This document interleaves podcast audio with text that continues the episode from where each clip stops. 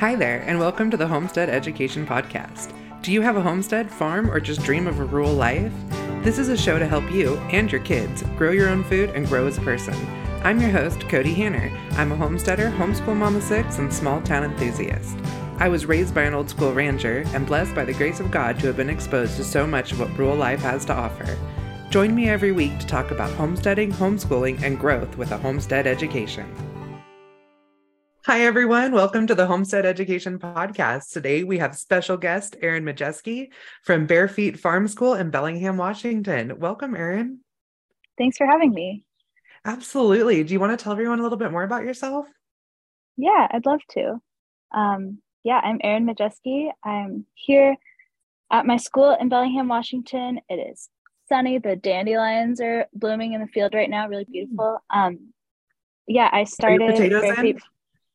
Oh gosh, I wish. I actually just planted my garden yesterday and I bought starts for the first time because I'm always uh, I always have really high hopes for myself and I'm going to start my seeds and put my seeds in the ground and um, I have a baby. I have a six month old baby, and this year I bought starts, and it's awesome. And I Enough said, I don't know yeah. if I'll ever buy seeds again. um, yeah, so I have a six month old baby. His name is Luke. I Mm. live with him and my husband on a lake outside of Bellingham, and we run our outdoor preschool. We also have toddler playgroups and summer camp. Oh, fun. So, how big is your preschool? We have 12 kids um, with us every day, and then various extra people around. Uh, the the property is 15 acres. There's it's like half woods and half field, and then our classroom is is in the field. It's like a fenced area that has a little bit of indoor space and is mostly outdoors in our field. How fun. So, what does a typical day look like at an outdoor preschool? We mostly play. We mostly, in quotes, just play. It's not Uh-huh. just playing. They they're learning the whole time. But so we we get there, we sing a song together, and talk about what we're excited to do that day. Kind of check in, and then we all sign in. Um, our kids are ages three to five, and that's a really wide developmental range, and also a really varied developmental range. Some kids are writing their names when they're three, and some kids are writing their names when they're eight, and that's all normal. And we're supporting them wherever they're at. So I have a three and a five year old right now. So, Yeah, you get it. Um, we all sign in, whether that's scribbling or stamping or saying hello or writing. Um, and then we play all morning in our outdoor classroom. Um, we have a shelter. Inside the shelter, there's like trains and art supplies and loose parts and puzzles. Um, and then there's blocks and a mud hole, kind of a mud kitchen type space, an old boat that was turned into a playhouse that has costumes and uh, pieces of fabric and kind of dramatic play inspired things inside. And then a lot of field space, some balls and hippity hops for for gross motor play, and um, a willow corner. A little corner of our classroom has willow trees around it and is really serene. A lot of book reading happens there. So we play all morning in our classroom, and then we have lunch together. And then we usually go exploring in the woods or in a field that has like a drainage creek running through it. And then we sing a goodbye song, talk about what we did that day, and then we go home. That sounds fun. I want to come to your preschool. I want to play Yeah, in the you're welcome anytime. it sounds like such a good time. So, what benefits have you found to the kids just learning outside all the time or close to outside? hmm Yeah, I used to teach preschool inside, and it's important to be clear that there are a lot of people doing a lot of great things inside with preschoolers, and Mhm. I'm not one of them. It didn't really work for me.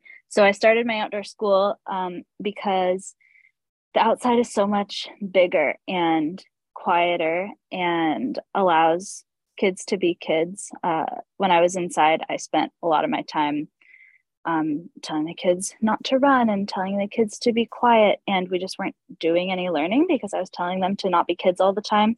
And now that we're outside, we're running all the time. You can throw things almost whenever you want.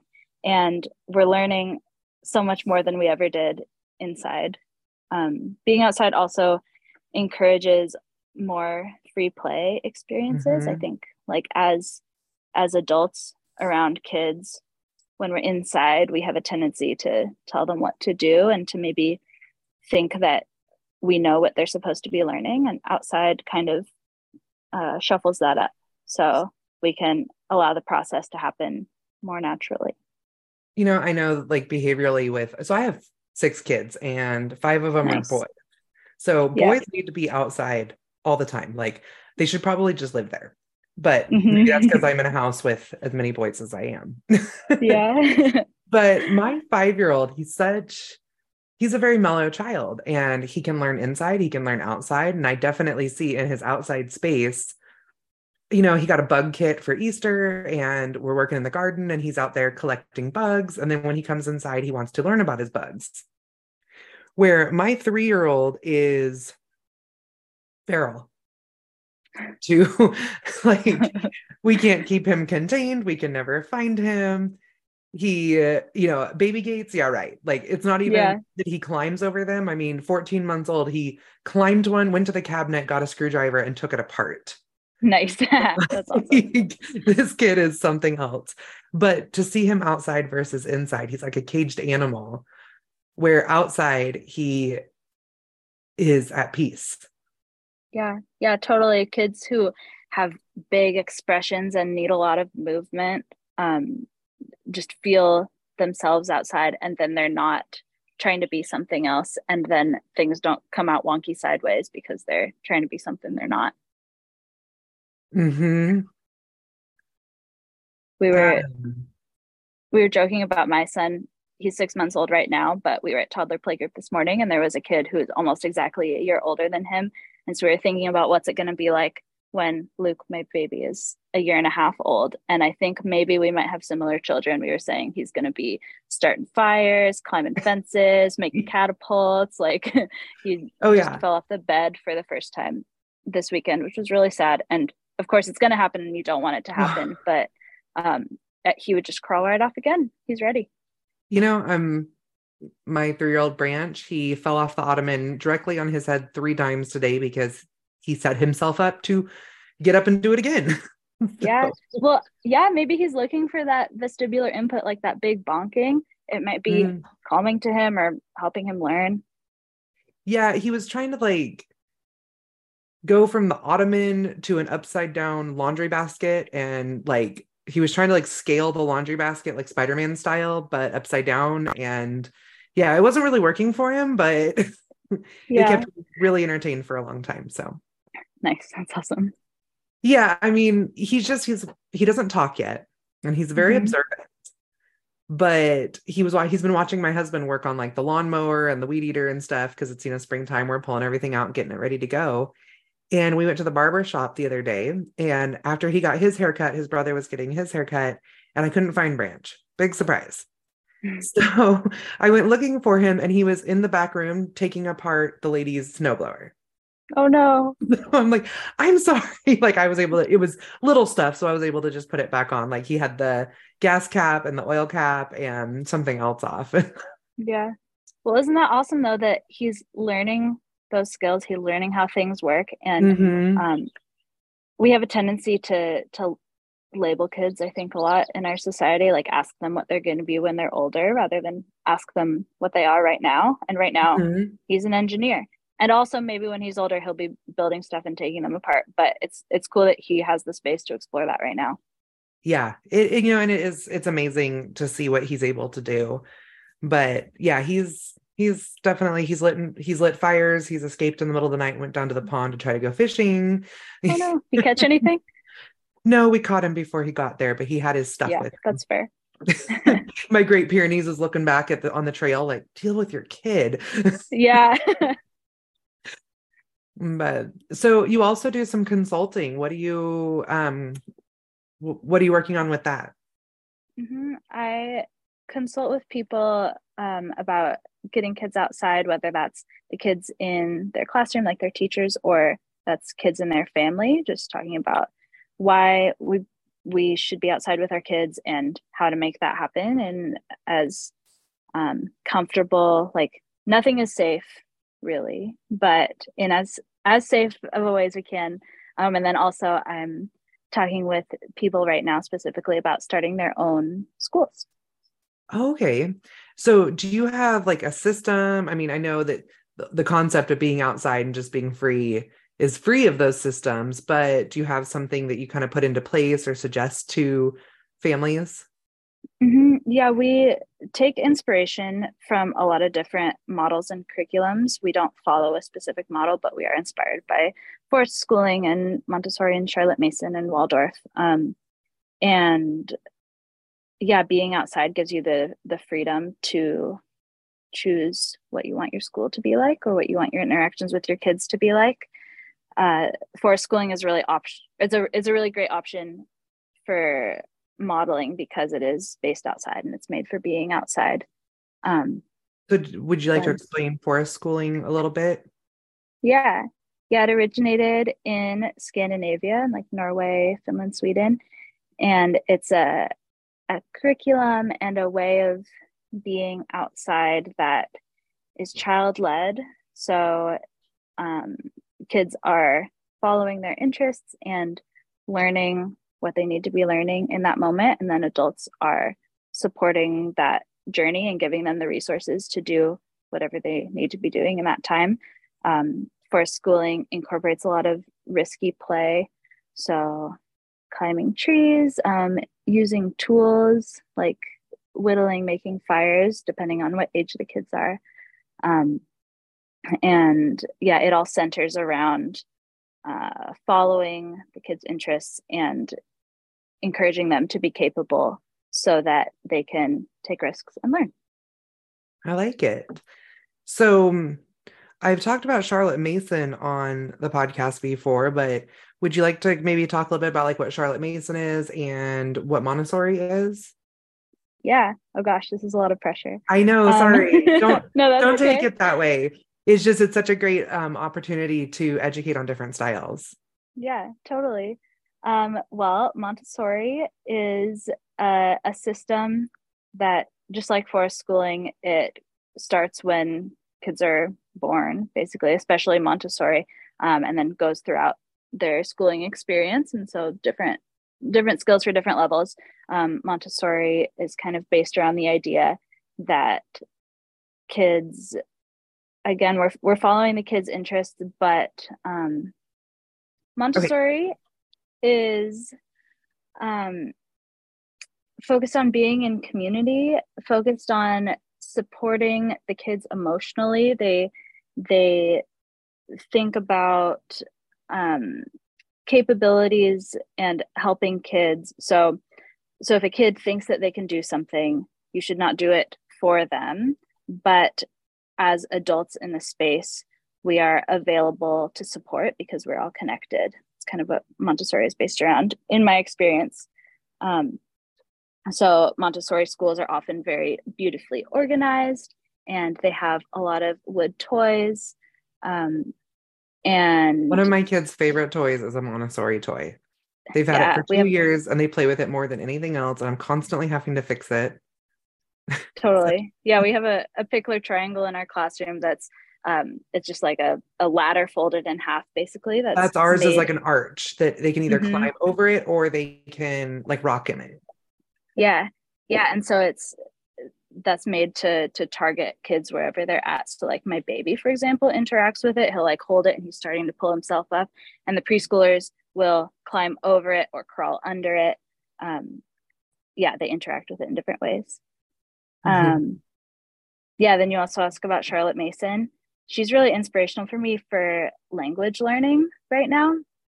Charlotte Mason lived, I believe, in the mid 1800s. Correct me if I'm wrong. Right. And yeah, she was like a a school think, teacher. Yeah, late 1800s, I think. But yeah, it's not.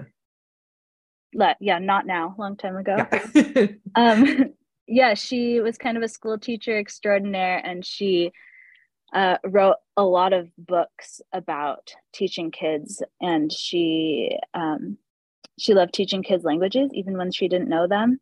So she would she would um, tell stories. There's like these sequences that you go through to learn the languages, and rather than learning like this is a verb and these are all the verbs, you like learn how to say um, a sequence of things. Like I go to the door, I approach the door, I open the doorknob, I open the door, and it keeps going. Um, and and you can learn it in all these different languages and it's a story and you act it out it's it's really effective i could see that being really effective i've it's never been one i've followed much for no other reason except for it's mainly literature based and i'm super like i guess right brained on that one where i'm very mm-hmm. uh, math science straight to the point. and so i was like yeah i mean we barely even read literature in the house um but i find that my style of teaching actually falls a lot into her the thoughts of being outside and learning with the kids and stuff so yeah yeah it feels like charlotte mason knew what made sense and what was instinctual and then she had a really she had like a knack for writing it down that's i mean i think that's key like i don't think we write enough anymore mm-hmm.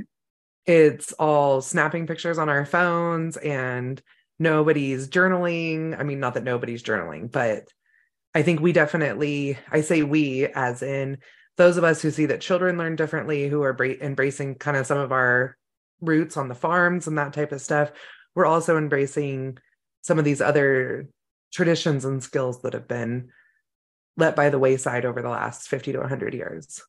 Yeah, for sure. Yeah, writing is slower the same way that that working in the garden is slower than working on your computer and mm-hmm. i think it, it it feels different it's good for us yeah and i mean even myself i'm not a journaler it's just not my thing but when i whenever i've done any type of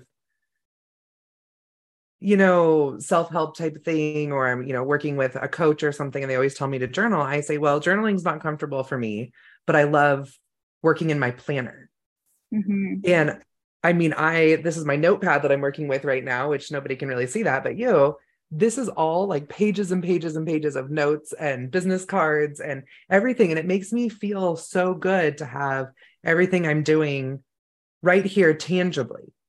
Mm-hmm. That, you know, I travel a lot. I live in the middle of nowhere and I never have cell phone service. And then I have, you know, like my business manager being like, well, we need to get all of your tasks in Asana, which is a program we can use. And I'm like, that's great. Once you get them all in there, I will write them in my planner. right. and she's like, that wait, that's a waste of your time. I'm like, no, it's not because it's very calming for me. Similar to how uh, you would probably suggest to me to take time to journal. I'm not going to journal, but I will take the time to work in my planner and that I do it all in different colors. And it just, it's a very connecting thing for me to feel the pen on the paper. Yeah. And it gets it into your body hmm. too. That's part of playing outside round circle is uh, getting things into your body before you can get them into your brain and the way that you're writing and organizing and, and feeling it uh, mm-hmm. it's really helping you learn it is yeah that that uh it's like a muscle memory type thing where totally. just typing it into my computer a lot i can sit there and type and my hands are moving faster than probably my brain and afterwards i read it and i'm like wow i'm really smart and I have like no clue what I I mean I don't remember actually writing it. Mm-hmm. So I, I think there's really something to that. You are really smart. I didn't mean that. um, but something to the uh taking the time to write it that it like imprints in your brain in a different way. Totally well and then we you know we see a lot of boys with you know the kinetic learning where they have to be outside and um be physical to learn. Yeah. It's it's important for for all people boys especially people who uh, need a lot of like vestibular input like i was saying earlier proprioceptive input. Um, vestibular input is is the feeling of like harsh movements. So like jumping, bouncing, tumbling, running, um, and then proprioceptive input has to do with knowing where your body is in space. So, like your balance, so like spinning and walking on uneven surfaces, swinging, things like that. Um, and yeah, so many people need to have that input in their bodies before they can learn anything in their brain, or they need to have that input in their bodies while they're learning something in their brain so that it sticks. That's interesting. I mean, you know, I did a lot of like in college trying to, you know, ways to memorize stuff, like, you know, getting ready for like an anatomy test or something where that is just strictly memorization. And we tried all the different things like, you know, chewing gum or um you know, we'd be in the library and we'd all stand around a table and like we'd say a part and then like take a step or something, you know, Mhm. kind of just try to remember it. So we'd um like our instructor was laughing at us one time because we got really silly with it. I don't even remember what we were talking about, like something about how the cells like do something within the intestine. So we were doing this like thing where we're like, as we talked about it, we did our hand motions and like we're sitting in the test, like doing the hand motions, like trying to remember. And our instructor was laughing at us so hard, but we all like rocked the test that time. Yeah, totally. So why are we asking our kids to sit in desks and um you know be inside when we know it's not working if that's what you're doing as a college student to learn Mhm. this thing for yourself Well, I mean, actually, the book I'm writing right now on raising self sufficient kids is actually where I've taken so much of what was done to us when we were kids and that we're trying to correct now Mhm. and just kind of taking that step out of having something done to us and just teaching in that zone of what we actually want to see happening or what should have been happening for us like in the first place so things like rather than correcting educational things for the kids it's we're just doing it right now you know Mhm. which yeah mine's more on working with kids and kids being more self-sufficient and stuff rather than their educational piece but it's so intertwined Yeah. absolutely well and you can't really learn anything unless you want to and you won't want to learn if you're being forced to um, and you won't want to learn if it's not fun so if, if we can start like do that prevention piece like you're talking about and the prevention is making it fun making it possible making it interesting um, then they'll be actually learning and then they won't have to go back and fix it later Hopefully. Exactly. I mean, of course, there's just the mess of what our school systems are. Yeah. In the first place, right now. but, um, you know, if even, you know, now we're in a society where because of where, you know, people have to work and they need childcare and those types of things, that school systems are just something that we almost have to have at this point. It would be really wonderful to see them embracing some of these other concepts as far as, you know, more outdoors or, you know, learning where kids can learn more to their own needs rather than a set situation.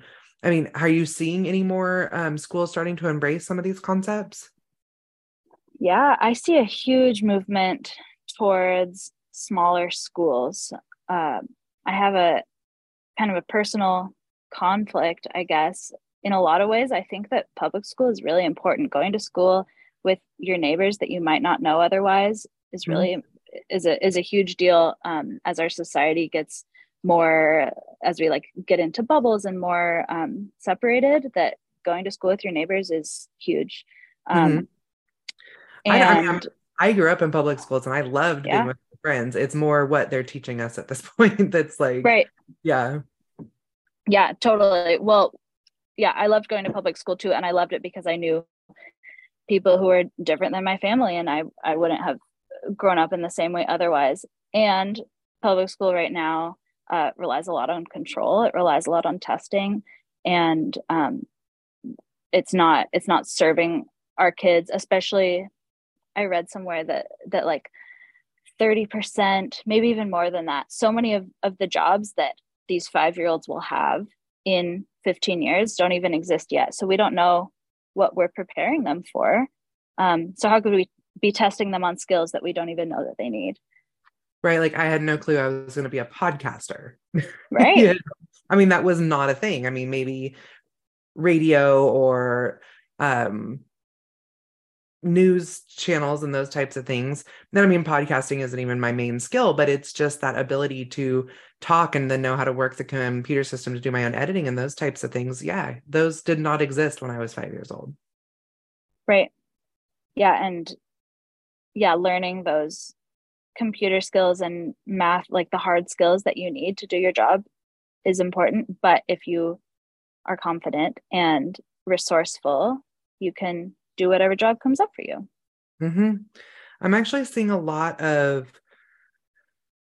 people talking about pulling away from college and start looking at putting together portfolios Hmm. of their Yeah. skills versus the degree. Yeah, absolutely. I think that makes a lot of sense. How many people do you know that actually work in the field that their degree is in? Not very many. Yeah, I mean, even mine, I, I I was an ag major and I do teach agriculture now, but it's such a different what I'm teaching now, I could have done with the life skills that I created by growing up on a ranch and stuff like that. The Mhm. science behind it, I already had that drive. I would have tried to learn that anyways, you know. So it's kind of that I don't regret my degree, but I also know that what I'm doing in life at this point I could have done without my degree. Yeah. Yeah. I wonder how it'll be for these kids. It, that is really interesting. I have to, because I look at like my five year old right now and the things he talks about doing, and I wonder what that will look like for him. Probably just following his brother around to make sure he doesn't off himself. yeah, maybe he's the the security manager. right. He, he's so worried about him all the time. I mean i think he's gonna the three-year-old's gonna give the five-year-old a heart attack. I have this reel where the five-year-old comes in and he's just so upset. We were playing with dirt and water and ranch ate it. Like in my reel i turned to branch and he's got like dirt all the way around his mouth. I'm like yeah that happens yeah, his immune system's gonna be so strong. right especially because our dirt Mhm. is pretty much um the compost pile from the neighbor's cows so Nice. I mean, it's very, very aged, so it's probably nice and sterile at this point. Fingers crossed. Right. Nope. It's it's good for him. To do a little deworming. He's fine. Right, yeah, we're good. and I do love that about um my kids growing up on the farm is nothing is sterile here. Yeah, I was um, reading about allergies recently. There's so many more kids have allergies and food sensitivities than they used to, and so many more things are sterile. I don't have really any science to back me up here, which in general is okay with me. Um, that thing we, we can know things without having data, and data is also important. But allergies, um, yeah, being sterile uh, creates an environment that is not supportive of our kids, both in terms of germs and also in terms of ideas. Um, Mhm. Yeah, being being exposed to a variety of uh, ideas and um, parts of nature is is really important for their development. Well, I mean, it's it's building immunities, and like you said, you know, just thought process too. Like Mhm. you know, facing adversities and stuff like that. They say like small amounts of stress helps you build tolerance to stress. Not that we should be like stressing our kids out, but it's okay for them to be uncomfortable. It's okay for them to fail. It's okay for them to figure things out on their own and be frustrated. yeah, for sure, and it's it's great for us to be able to to give them the tools rather than band-aiding their stress. Mm-hmm. So I, I ask people all the time, like, are you filling your kids' toolbox or are you building it for them? Yeah, And that's and you know, I I used that with my 14 year old the other day. He was doing something dumb and I said, I feel like I gave you a hammer to hammer in a nail and you used your forehead. He started laughing. I was, well, that's how ridiculous it feels to me the way you're behaving right now. And so er, now it's kind of become our family joke whenever he starts doing something dumb. I'm like, go get your hammer. that's And an so- awesome like take a breath. You can do this. Yeah like i don't have to be like you're being dumb you know like because we have our moments like you're you're not there with your 14 year old or with your six month old yet one day he's going to be 14 and you're going to have a different relationship with him and Mhm. that's um you know my 14 year olds they're twins and so i can be you know friends with them and joke with them and stuff but i also have to still be their mom and so there's days where i'm like you're being dumb and then i'm like I don't like calling them dumb, you know? and so being able to say things like, go get your hammer, it reminds them, like, hey, you're being ridiculous right now. Why don't you think about what you're doing and use the proper tools? Yeah, for sure. I thought we trained you for this. I thought we prepared you for this. hmm But then also 14, they go through the when all the hormones hit their brain and their brain stops working, and you're like, I know that you know how to do this. I bet that's how, how they're feeling too. Like, that's probably pretty stressful. yeah, I am. I don't know. Sometimes I feel like my, especially my 14 year old son, he's just in like his own world. He's like, Meh, life is good for me. Like I just kind of do what I'm told and I don't have to put any effort into life. Like I just and I'm I'm struggling with that one because I'm very driven and his twin sister is very driven and he's just like tra la la. Wouldn't that be nice? but you know, I I have my frustrations with him, but he's also the kid that like handles our whole farm and has his own dairy heifers and you know, he plays on his baseball team. He's the treasurer of our 4-H group, so you know, he's definitely a go get him kid, but in his kind of everyday life, I'm like you're going to drive me crazy. Like I am so ready for your hormones to mellow out. I'm like, at least like focus your hormones towards a girl or something where you're at least driven for something. Like right now, it's like he's just in the brain fog part of it. So yeah, Definitely. his that feels like my favorite pregnancy fact is that when you when you're pregnant, your your brain literally melts to give your brain to the baby. Like you have more gray matter in your brain than ever before. Um, and I wonder if that's similar when you're going through puberty, if your brain is is just like changing so fast that it isn't a brain. That's definitely something to consider because I know that pregnancy brain for me is it's almost it's bordering on debilitating compared to where my brain normally functions. Yeah, well, it's it's so comforting or just like reassuring to know that fact that your brain literally is dissolving and it's it's okay and it'll come back. That makes me feel a little better because yeah, right? I was pretty sure those were like the dumbest times of my life. yeah, no, you're just working hard. All right, that that's good to know. yeah. So um yeah, I'll have to look we should look that up and see like if uh puberty is a similar situation with the hormones. Do your hormones literally melt your brain? yeah, I wouldn't be surprised. Or maybe I'll have to make a note to find someone for the podcast on that. Yeah, I'll listen to it. I'll watch it. Okay, for sure. so, um, if you had a family come to you, what would be kind of the first steps you would suggest to them to either get their kids outside or if they were wanting to start a school, what would you suggest? Well, if you're looking to get outside more, the first thing to do is to go outside. It sounds simple, but right. um, it's it's hard for a lot of people, especially people who live in cities. Mm-hmm. Um, there is still outside in cities, even if it has concrete, even if it doesn't have any trees, it is still outside. Um, there's a, a phrase called the doorstep mile um, that the hardest part of walking a mile is getting out the door. And that's mm-hmm. the same thing for being outside. First thing to do is go outside. Um, and then, yeah, the next thing is I know one thing I did.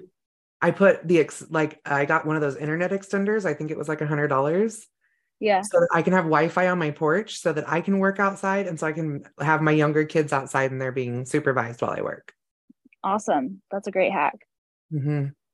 Yeah. Yeah. That's what I was going to say is a lot of people I think are scared of being outside. Um, whether it's scared of ticks and spiders and bugs or they're scared of natural disasters or being too cold or too hot or they're scared of other people um, yeah the next thing to do is to identify that fear for yourself and live into it because we are part of nature and we haven't lived this inside for very long in our history.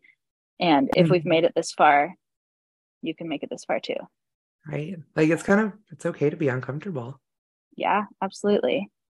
Yeah and then finding and finding hacks or ways around it ways to live your life outside, whether it's being able to work outside um, or being able to even bring your whole office, like move your space, open your windows, bring your plants inside, get a little bit of meshing between your inside mm-hmm. and outside is really helpful. Um, yeah, it's it's simple and it's huge for a lot of people. More people spend time inside than than I think about. I don't know, it surprises me. You know, and I can, you know, you're sitting here with me on my podcast right now where you can see my office behind me. That's mm-hmm. the corner with walls. The corners on the sides here are picture windows that overlook the valley. So, That's so nice. Yeah. I mean, it's, I, have like the most amazing view out both sides. I can see Canada out one window and I can see um just a huge uh alfalfa field with cattle and stuff out the other window. So well that's so good for your eyeballs too. Mm-hmm. And my kids like the my grassy area, like the other day I was doing a podcast and I thought the kids were all taking a nap and all of a sudden I saw a ball like go past my window and I'm like, oh, the kids are out. But my teenagers help with the littles when I'm podcasting. So it's I don't even have to worry about it. But it is nice because I can even on the days that I can't be there with the kids because I can't podcast on the porch, although it looks like you are. So yeah, I am. I love it. Um I can still watch my kids play and enjoy time sort of with them, you know you know, I'll get done recording and I'll open the window so I can hear them play while I'm editing and stuff. That's so sweet. And they probably don't even know. They don't. I get to hear all the crazy stuff they talk about. Nice. Which is usually really sweet, like, except for the two 14 year olds who egg each other on at this point. But yeah, the littles talk about very sweet things. Oh, yeah, I can hear them out there. Shh, we're picking flowers for mommy, so don't say it really loud. I'm like, oh, oh I'm getting a dandelion bouquet. Yay. Yeah, we have in our our classroom we have that boat that's turned into a playhouse and it's made mm-hmm. out of like old lumber and so a lot of it has holes in it and uh, there's one little peeking spot that I love to look through and um, peek on the kids playing in the boat and it's just so sweet what happens when they're they're relatively safe you know like there's adults around they're inside of the fence and um, they're unsupervised as far as they know. Um, mm-hmm. It's it's just so fun to watch. Right. Um, so I mean you're in the Pacific Northwest, so it's cold, it's yeah. rainy. How do you yeah. handle like wintertime outdoors? Yeah, we put on our coats and we do a lot of moving outside. Those are the two keys. So having lots of layers, like um, a base layer that will keep you warm even if you're a little bit wet. So like wool or poly base layer, and then fuzzy clothes, and then a waterproof outer shell because the the worst part of being outside in the winter is if you're wet. Mm-hmm. Um, and then we move around a lot. So I'm looking at it right now, but we we walk up and down this big hill a lot on the property, and we encourage them to keep moving and do big play outside. And then we also check in on them a lot because we're we're trying to encourage autonomy and self-sufficiency. So asking them like, are your hands cold right now? Your nose looks a little bit red. Are you sure you don't want to add another coat? Do you need to go on a run? Things like that. Um, oh, I um, love to, that. To get them to notice what they're feeling so that they can organize their own clothes eventually yeah i mean that gives them autonomy and it also teaches them some trust with you too that like oh she's acknowledging this or oh she suggested it what would happen if i put on my other coat? You know and rather than just that you need to go put on another coat. Right. Well yeah because i don't know and some kids are warmer than others. Um, some kids like to be cold. I'm never going to let a kid get hypothermia yeah. or actually in danger but it's okay to be a little cold. Oh yeah i agree. I mean I have a hard time keeping my kids inside when it snows here and stuff, and we kind of almost have to. Like, there's not really another option. So, right. Um, so as we're getting closer to the end of our time, one of my favorite mm-hmm. questions mm-hmm. for everyone is what does keep growing mean to you? Hmm. It means uh, stay curious and keep asking questions. That's one of my favorite parts of working with kids is that it keeps me curious and it keeps me growing because they they have so much left to explore in the world. Um, when they're three they oftentimes haven't built a community without their parents there. Maybe they've never been far away they've never been on an airplane or they've um, never eaten lunch at a table with somebody else and watching them learn that at our school inspires me to keep keep that spirit alive in myself. I love that. So, do you want to tell everyone where they can find you? Yeah, totally. We are on Instagram at Barefeet Farm School, and our website is barefeetfarmschool.com. And I always love to invite people to the farm too. If you're ever close by, you're welcome to come visit at any time. Oh, how fun. I might have to put that on my list because my kids have yeah. not seen Seattle yet, except for the airport. So, totally. Yeah, we're like an hour and a half north of Seattle. Yeah, well, I mean, and for us, if we're going to Seattle, we've already driven five hours. So another Right. hour would be nothing. Totally. Well, thank you so much for coming on today. And everybody be sure and go check her out because I really love what she's doing with kids. Have a good one. Thanks so much. You too. Thank you for joining me today at the Homestead Education, and I hope that I have given you something to think about this week. To help others find me, please comment and leave a review on your favorite podcast player. You can also follow me on Facebook at the Homestead Education and Instagram at homestead underscore education. Do you have questions that you would like answered or just want to say hi? Please email me at hello at thehomesteadeducation.com. Until next time, keep growing!